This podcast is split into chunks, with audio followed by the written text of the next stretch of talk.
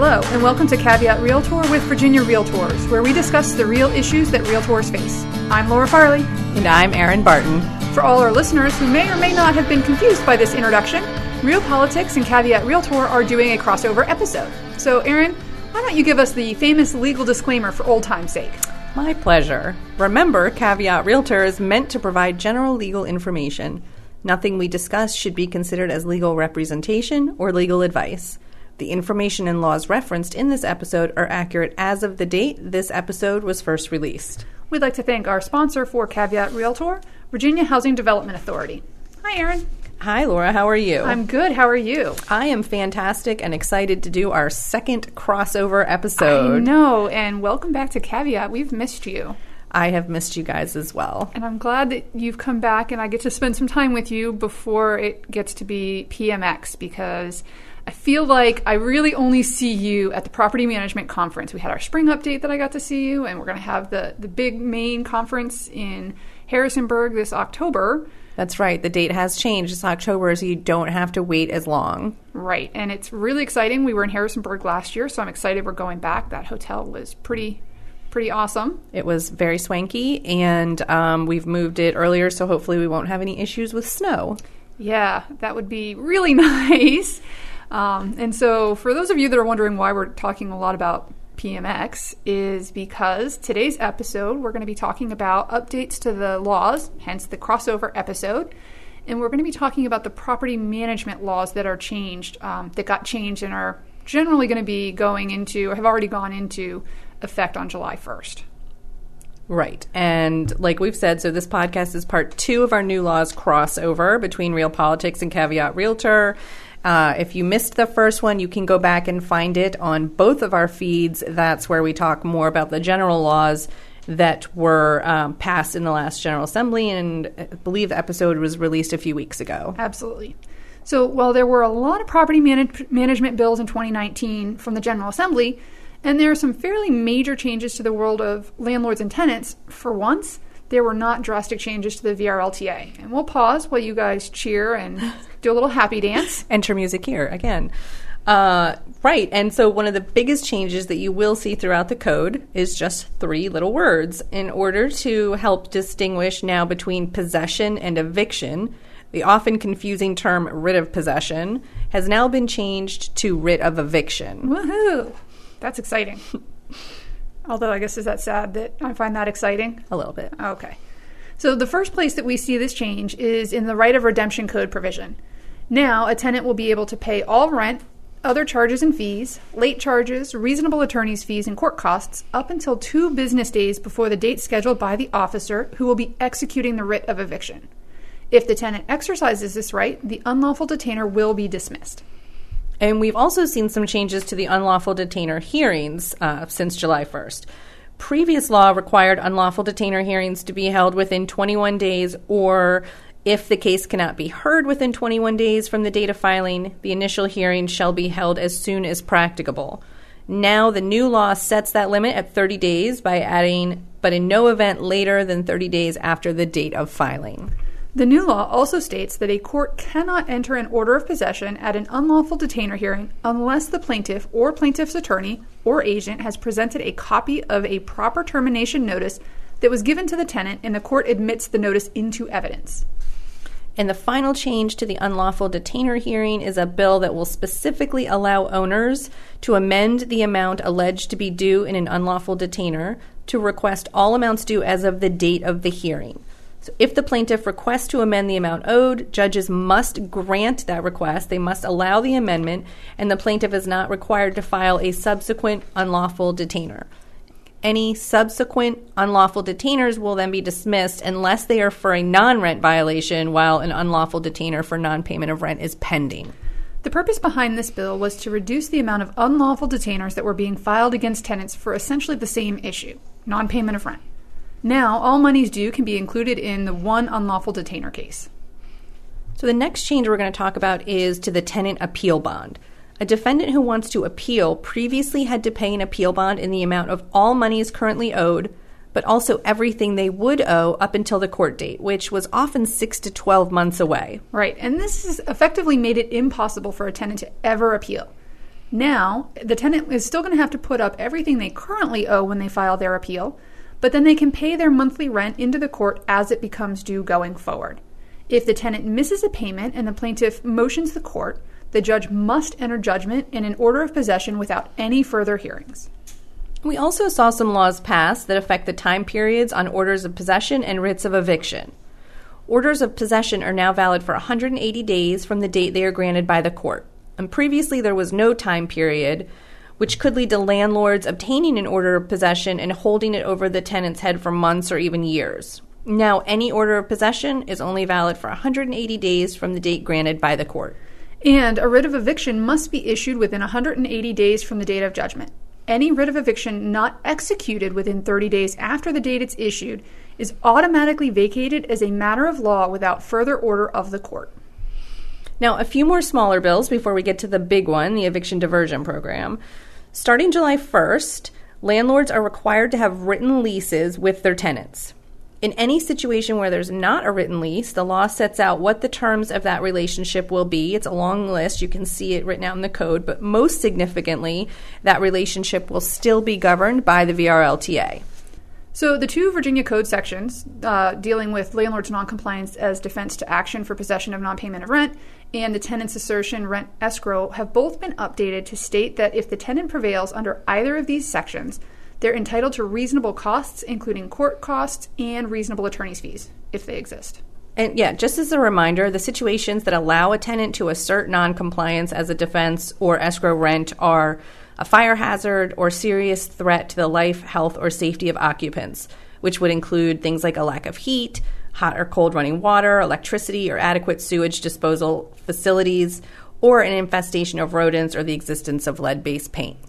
Another big change, although I don't think it will affect our members as much because it's already included in the Virginia Realtor Standard Forms and most standard forms around the state, is a new law that requires landlords, where the lease does not require the tenant to obtain renter's insurance, to provide tenants with written notice explaining several things. First, that the landlord is not responsible for tenants' personal property.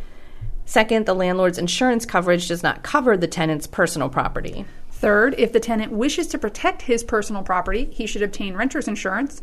Renter's insurance does not cover flood damage. And finally, that the tenant should research special flood hazard areas by visiting the FEMA website or the Department of Conservation and Recreation's flood risk system.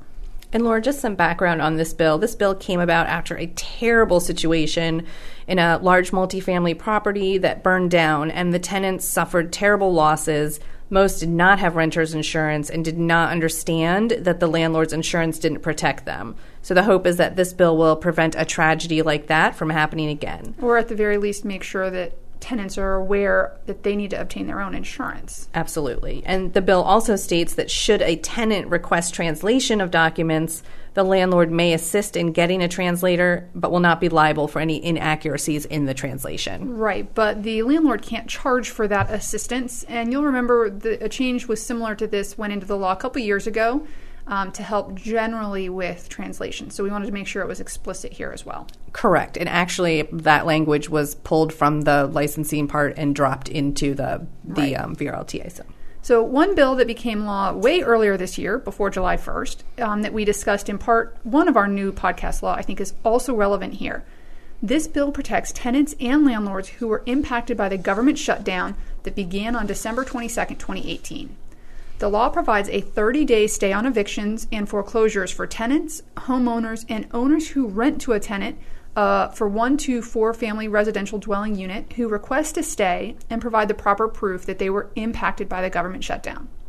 There are a few requirements under this law, and it's only in effect until September 30th, 2019. So if you have a client that was impacted, check out all of our new laws resources to get more of the details on what exactly this law does. And now for the big change the eviction diversion program. In order to address the media accounts of large numbers of individuals being evicted in the state of Virginia, Virginia Realtors and several other stakeholders came together and worked with the Virginia Housing Commission to develop legislation that would directly address the concerns that were raised in those media accounts. So, and Erin, I, our members really probably aren't the ones that are doing these evictions and causing these problems, but because we are so integral in property management law and we really want to make sure our members are both protected and helping lead the way, that's kind of why we took a, a real interest in this, and, and you and Chip worked really, really hard on getting all this done, right? We wanted to make it a priority and we wanted to be at the table really helping to drive the conversation and come up with solutions to uh, you know the issues that were being raised in the media. We felt that our you know our place was to be in the forefront and that that was really important. So So let's talk a little bit more about what this program does. What the program's going to do is establish a pilot eviction diversion program in four localities Danville, Hampton, Petersburg, and Richmond. The program will begin on July 1st, 2020, and then run until July 1st, 2023. And during that time, the Virginia Housing Commission will conduct evaluations of the effectiveness and efficiency of the program and then provide a report to the General Assembly including any recommendations for legislation in the 2023 General Assembly session. And so, while that may seem like it's a long way off, the, the General Assembly wants there to be kind of time for the program to, to work and make sure that any issues that are unforeseen might come up, right? Well, and also they need time to collect data. Right. So there'll be a lot of data collection and review before they can see if the program's working and any changes that might need to be made or whether the program needs to go statewide. All right. So let's talk a little bit more about what is required for a tenant to be eligible for the eviction diversion program. A tenant in one of the four jurisdictions must one, appear in court on the court date and request to have the case referred to the program. Two, pay at least 25% of the amount due on the unlawful detainer at that court date.